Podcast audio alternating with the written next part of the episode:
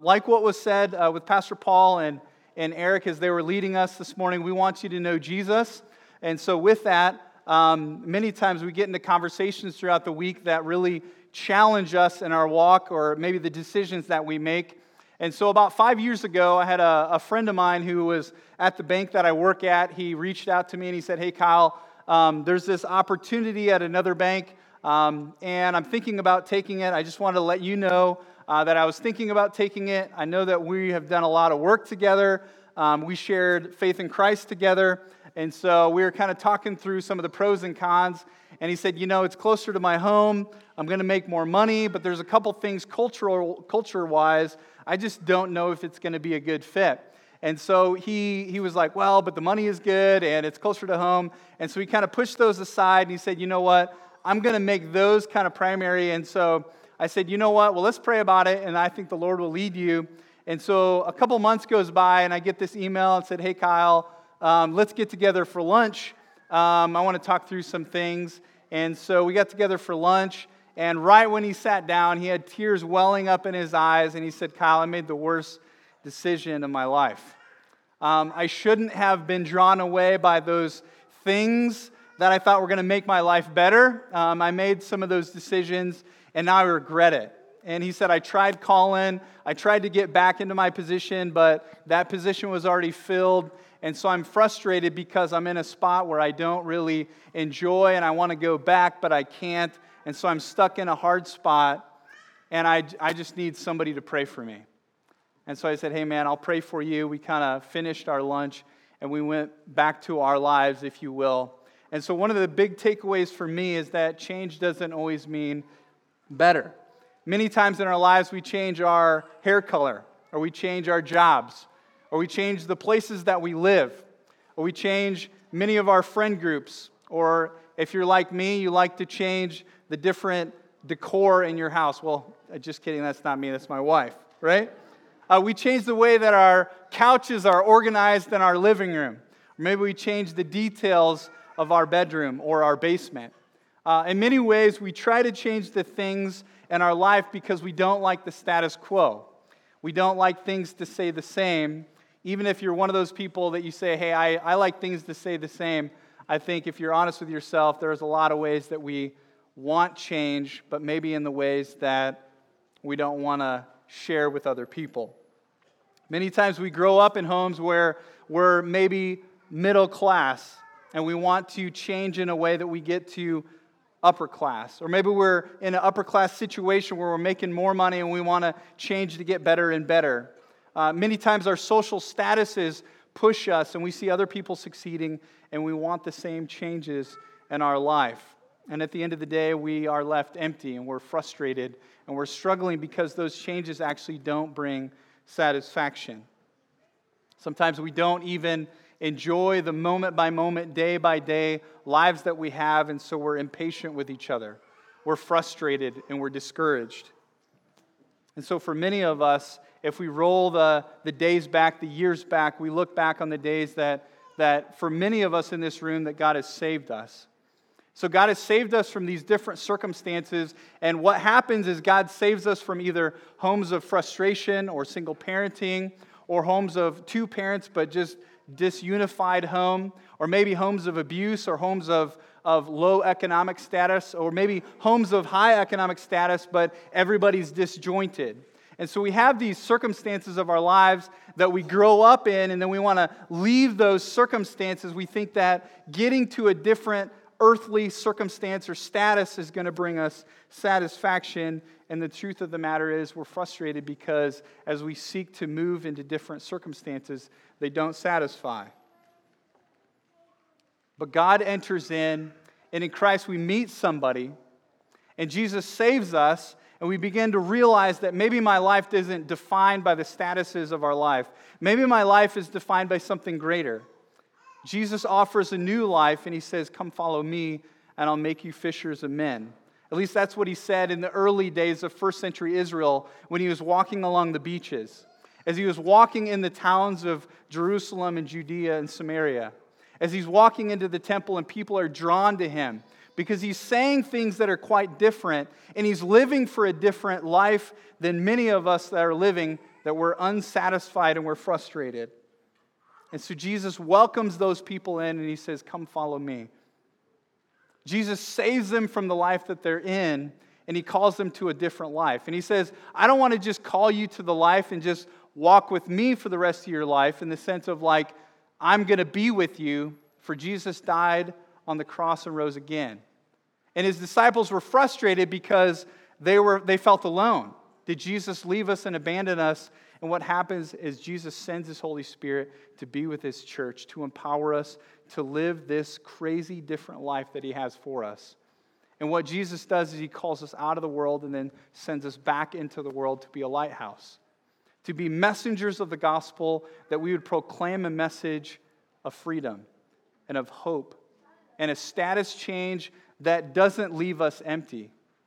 For Jesus proclaims good news, and he says, Those statuses that you grew up in, those earthly circumstances that have frustrated you, those memories that you have, the baggage that you have of those earthly statuses, I want to call you out of those into something greater and grander and freer. So if you have your Bibles, Joni, thank you for reading this morning. Uh, 1 Corinthians chapter 7, verse 17. Here's what Paul says. Is he says, when Jesus saves us, there's earthly circumstances that we're wrestling with. When Jesus saves us, He's calling us out of those, and he's saying, hey, those earthly statuses don't define you. What defines you is Jesus Christ himself. And so here's what he says in verse 17 Let each one live the life in the situation the Lord has assigned when God called him. When Paul writes called him, he, means saved. This is what I command in all of the churches. And so, if you feel the pressure to fix those things, if you feel the pressure to change those circumstances on your own terms, like we said before, you leave empty. You're frustrated. You can't get to the place where you want to be. And so, here's what Paul invites us into. And this is what our main point is this morning. So, verse 17, verse 20, and verse 24. So, if you look at verse 24, here's what I want to um, give us our main idea, our big idea today. It says, Brothers and sisters, each person is to remain with God in the situation in which they were called. And so, real short, real brief main idea this morning dump status, live with God. Dump status and live with God. Easier said than done, right? So here's what Paul does is he starts with verse 17. He reminds us in verse 20, and then in verse 24, he reminds us again. Don't cling to the earthly circumstances. Don't cling to, cling to the external circumstances. Don't cling to the things that'll leave you empty, but cling to Jesus. Cling to Jesus. Here's what he says when we scramble to fit in, when we scramble to readjust our lives from an earthly standpoint, we ruin our faith. And here's what was happening in Corinth the message of the gospel was being lost. They were trying to fit in, they were trying to change the external circumstances of their lives so that they would either fit in with a Greek culture or a Jewish culture. And Paul says, when you try to do that, when you try to readjust your lives, when it's not grounded on the gospel, you will find yourself grabbing for things that are temporary. To apply this to our church context, here are some things I want to share with you this morning. If Paul were to write a letter, maybe some things that he would write are this Church, First City Church, maybe you make less money than somebody else. Who cares? Live with God. Maybe you drive a nicer car than somebody else. Who cares? Live with God. Maybe you make less money or you drive not as nice of a car. Who cares? Live with God. Maybe you're one of those people that are struggling in life. I want to encourage you to run to Jesus. Don't let those earthly circumstances define you. Be found in Christ. Now, is it nice to make more money? Is it nice to have a bigger home? Is it nice to be able to give more? Sure, absolutely, right? But if those earthly circumstances are defining you, he says, dump status and live with God. In this text, Paul emphasizes a couple different uh, social statuses of the day. So you may have heard what Joni was reading, and you're like, man, where's he going to go with this? Paul talks about circumcision, Paul talks about slavery. And so, what, what Paul's really doing is he's saying, in that church context, in Corinth, they were wrestling with some of these earthly temporary statuses. They were wrestling through circumcision. They were wrestling through slavery. How do those define me? What if I'm a slave and I'm a part of the church in Corinth? What if I'm a Greek and uncircumcised? How does that define me in my church context? Does that make me less of a Christian or more of a Christian? So, in this text, Paul wants to encourage us this morning. Our earthly statuses, our external statuses, the things that most people want to define ourselves and define us, those do not matter. What matters is our status with God. My wife and I, we have five kids, and I feel like we're in pretty much every early childhood development stage that there is, right? So I think, uh, I think as many of you, uh, if you've taken psychology and sociology, you've heard terms like uh, the infant stage and the toddler stage and the, the pre-tween and the teen and the pre-adolescence and all those terms, right? I feel like soon enough um, our kids are going to move from those early development stages to the, to the early teen stages and then to adult, and then we're going to try to figure out how to transition. How do we do that? So, for you, grandparents and parents, as you guys transition, we need your help as, as younger parents to adjust to that, to figure that out, right? So, here's what happens my infant wants to climb a chair or eat things that she shouldn't, and she challenges the status quo. She wants to move from her infancy to the toddler years, and she wants to challenge the status of her life. She struggles with the status that she's in. My toddler seeks autonomy and he's frustrated. Dad, why can't I use the hammer on that thing, right? He wants to have autonomy and he wants to be trusted, but the truth is, it just can't happen right now, right? My six year old and my nine year old and my 11 year old, Ella and Judah are here um, they are seeking for autonomy as well. They want decision making, they want adult like responsibilities, they want to grow in independence, they want to grow in self and how, how they experience the world. As they're growing, their legs are hurting, their bodies are, are moving and changing in different ways, and status calls to them. As they get older, their friendships get a little bit more difficult. The conversations get harder. The relating to one another is difficult. They want status change. If we move past these childhood stages, uh, we move into some of those early adolescence, uh, where the struggle of status with friends and getting along, in clothing, in skincare, in braces, in strength, in beauty, and if you comb your hair to the side or down the middle, all of those things matter, right? We seek to be accepted. We want to be known for who we are, but yet we find ourselves changing and adapting to try to be what everybody else is like.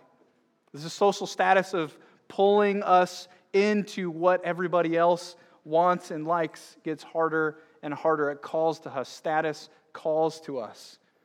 The shift to leave what we know socially to what we are becoming gets harder and harder.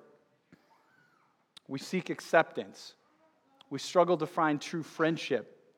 And we wrestle with Am I becoming somebody that somebody else wants me to be? Are we becoming the person that God has designed me to be?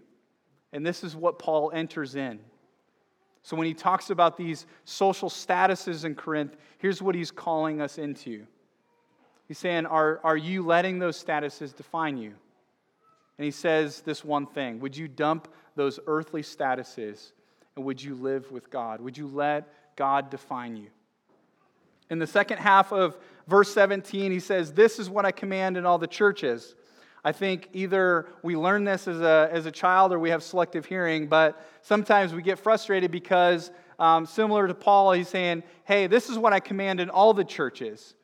And so the church and us might feel the sense of like, well, Paul's saying this to this church, and so, just to reiterate, just to make it clear, here's what Paul says I'm not just saying that you should dump status and live with the Lord, live with God. I'm saying that this is a, this is a command, this is a, this is a commission for you and all the churches. This is for Corinth, this is for Ephesus, this is for First City, this is for all people for all of time. If you define yourself by these earthly statuses, you will leave yourself empty. And here's what he calls us into would you leave those behind? And would you would you seek for a greater life? Would you seek for a life that is, be, that is found in Christ? And here's what he says the things of this world will pass away, but the things of God will be everlasting, eternal. And so here's what I want to encourage you with Greek or Jew, slave or free, black or white, short or tall, male or female. Paul reminds the Corinthian church and us today that it doesn't matter about our career, it doesn't matter where we work, it doesn't matter who we're married to, it doesn't matter those earthly statuses that we have. What defines us is Christ and Christ alone. So I want to ask you this morning, this is where it kind of gets real, and I think where God is stirring in my heart, uh, even through this week and the weeks prior, uh, where does status call to you? So you might say, well, Kyle, I don't really struggle with that circumcision or slavery thing. So I want to ask you some questions that might be more applicable to you. Where do you seek for status approval? Is it a promotion at work? Is it marriage? Is it leadership? Is it teaching? Is it financial health? Is it praise from others? Is it that your kids would be obedient when others are looking? Is it that your friends would accept you? Is it that your musicianship would please and and other people would see that. Or maybe the things that you say are so eloquent that people see you and say, man, that person's knowledgeable and awesome. The truth is, is that in Corinth, their behaviors were being motivated by being accepted by the social norms. Their behaviors were um, moving in a direction where the gospel was being watered down and their identity was being lost. And so I want to ask you this morning is your identity being lost by seeking social acceptance? Is the, the power and the weight of the gospel in your life losing its power because you're so worried about what those earthly circumstances are? And are you, are you losing the power of your witness in the gospel in your life? In the same way that Jesus went into the neighborhoods and went into the places of worship and walked along the beaches is that power of the gospel. He knew who he was, he knew who his father was, and he knew what mission he was sent on. In this passage, like we said before, Paul addresses a couple different social norms.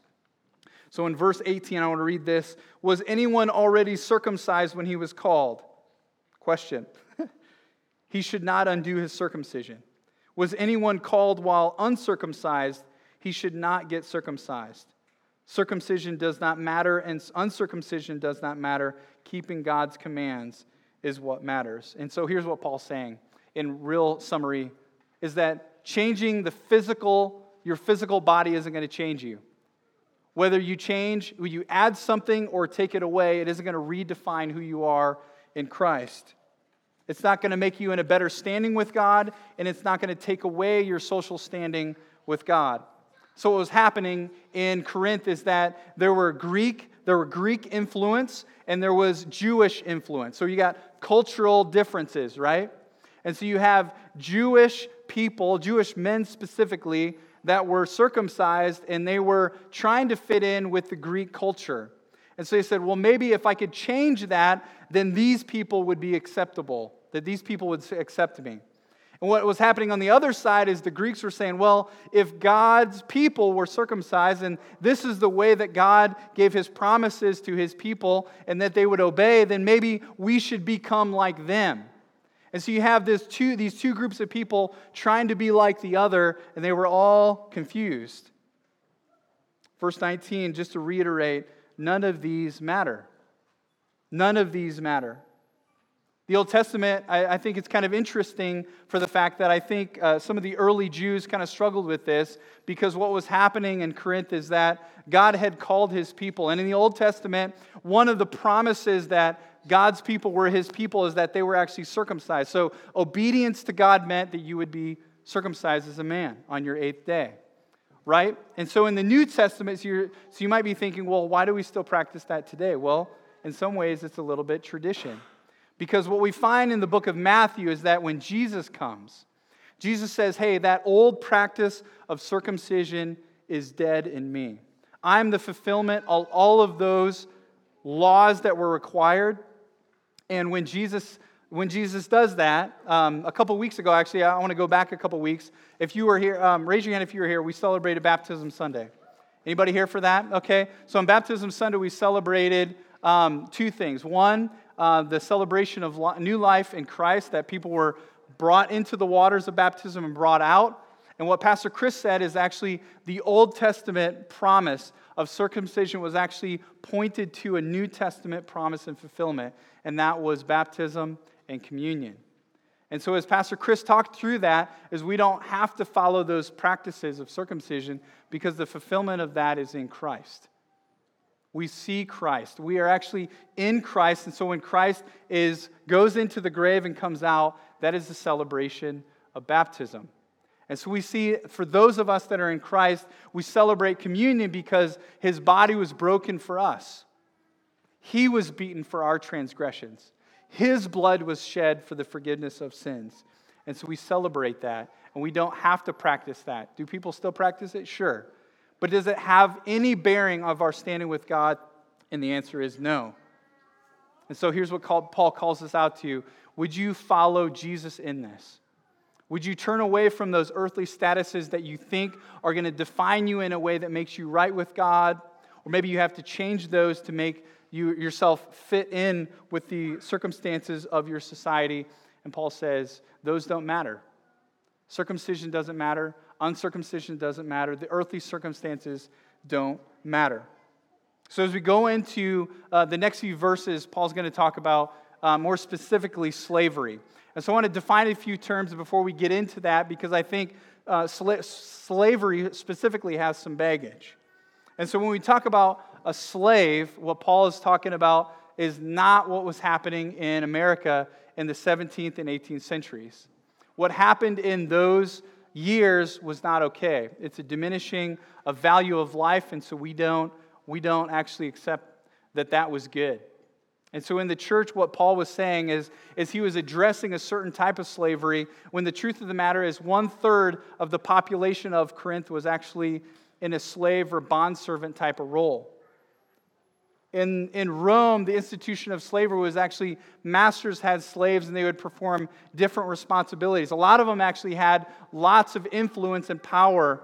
And so these masters would ask their slaves to do things like this administer their wealth. They would be teachers of their children. Many of them were accountants and doctors to their immediate family. Some of them were iron workers and mill workers. And being a slave typically meant that you were in debt. So if you owed somebody something money, typically you would put yourself into slavery and then you would work your way out of it. That's why Proverbs 22 actually says, borrower is slave to the lender. Slavery was very much linked to debt. You owed somebody something. And many times, if you were a slave and you had a good master, it means that you had security and safety and a job and a pillow to sleep in. Another word that Paul uses in these next few verses is a freedman. A freedman was a person who was once a slave and is now free. A freedman was a person that maybe a master wanted to grant them freedom, or maybe they worked long enough where they made uh, they earned enough money where they could buy their freedom. So we have slavery, we have freedmen, and then we have the word, the, the phrase free man. This person was a person that's never been a slave before. They were never owned by somebody, they were essentially free. So in verses 22 through 23, I want to read these words Were you called while a slave? Don't let it concern you. But if you can be free, by all means take the opportunity. For if he who is called by the Lord is a slave, is the Lord's freedman. Notice that word. Likewise, he who is called as a free man is Christ's slave. You were bought at a price. Do not come, do not become slaves of people. It's interesting because if you notice these different terms, Paul uses the word slave and he says, In Christ you are now free. He uses the word freedman, who is a person who has actually been, been uh, freed by their master or has bought in their freedom, is now a slave. And the truth is, is that both of those people, the slave and the freedman, have a new master. The truth is, is that their earthly master doesn't have any bearing anymore on their eternal status. Now, do they still need to, to um, honor their master? Absolutely. But in Christ, their new heavenly eternal status is that they are free. And not only are they free, but they have a new master. And so in this crazy dichotomy of what Paul's getting at is he said, Hey, you might be free, but now you are a bondservant to Christ. Why is that true? Because who paid for the freedom? Well, Christ paid for their freedom. They may have not paid for their freedom with Christ may have not paid the monetary uh, price for their freedom, but he paid for the freedom to be saved from their sins. And so Paul is really pushing on these earthly statuses, yeah, they may be temporary, but the eternal heavenly statuses is what matters. For those of you who have never experienced this freedom, I want to I wanna offer this call for you this morning. You may be in the position where you feel like you've been enslaved, whether it's to your uh, relationship, or maybe you've been enslaved to some of the circumstances of your life Maybe you've been frustrated by your place of work. You feel like your identity has been wrapped up in the things of this world. And so here's what, here's what Paul and Jesus offers you this morning. He says, You may have been in slavery. You may be in slavery right now. You may be wrestling with those secret sins of your life. And here's what Jesus says those things can be paid for. Those things can be taken care of, and your eternal standing with God can be, temp- can be eternally changed. And so, if that's your situation this morning, if you are locked up, if you are enslaved, if you are struggling with things that you have not given to the Lord, I just want to take a few moments to pray for you this morning. When I was eight, the Lord set me free from my slavery to sin. I was terrified of the dark, and the Lord transformed my life. And has it been hard? Absolutely. But it has, has it been joyous because I have a new master? Absolutely. And so I want to take a few minutes to just pray. If you are in that spot this morning where you feel kind of jammed up, if you're stuck in, in kind of the patterns of this world, I want to pray for freedom for you this morning. Father, this morning, I want to just ask that those in this room that are stuck, that are slaves, that are stuck in the temporary pleasures of this world, or maybe they're stuck in life circumstance, or maybe their identity is wrapped up in past baggage. God, I pray for salvation. I pray that you would save them from where they're at, that you would save them to a new life in Christ. I pray, God, for freedom for them, that you would re give them a new identity, that these earthly statuses wouldn't hold them, but wouldn't call to them in the same ways, but that you would set them free that they would be truly a freed man in Christ. And so we just pray that in Jesus' name. Amen. In 1 John 1 9, here's what John says is that if we confess our sins, God is faithful and just to forgive us our sins and to cleanse us from all unrighteousness. And so I want to end this morning with where we started in verse 24. It says, Brothers and sisters, each person is to remain with God in the situation in which he was called. And so I pray that First City would be a church that we wouldn't be so concerned with social statuses. We wouldn't be concerned with how many uh, cars that we have or the social conditions of our life, but that we would be more enamored, we would be more excited about the things of God. That we'd be praying for one another, that we'd be, um, as, as uh, Evan just shared as I was walking forward, that we'd be gentle and lowly. That we'd be men who um, love Jesus and love those around us. That we'd be women who aren't defined by what others think of us, or men, if we have to have our families together or our individual selves together, that we wouldn't be defined by these temporary earthly things, that we would be defined by Christ and Christ alone. And so that's what I want to pray as we end this morning, our service this morning, is if if you are letting those things define you, what's going to happen is you're going to slide. And it's what Paul says. He says in verse 23 You were bought at a price. Do not become slaves of people. And so we would let our, ourselves be defined by the things of this world. What happens is we slide back into slavery. And so I would just pray that First City Church would be a place of freedom. It'd be a place of freed men and women. It'd be a place where our identities and our lives are found in Christ. And so would you pray with me as we seek the Lord in that? Father, again, we, we lift up our lives to you this morning. We are a people and we struggle with all kinds of crazy things. I'm thankful that in Christ we are a new creation. The old has gone and the new has come. I pray, Father, that this morning is if, if you could um, pull anything um, out of this this morning, that you would convict us, that you would help us, that you would encourage us, that you would redefine who we are in Christ. Help us to not be drawn to the social statuses of this world, but help us to be made new that our newness in life in Christ would bring freedom and joy and celebration. For it's in Jesus' name that we pray. Amen.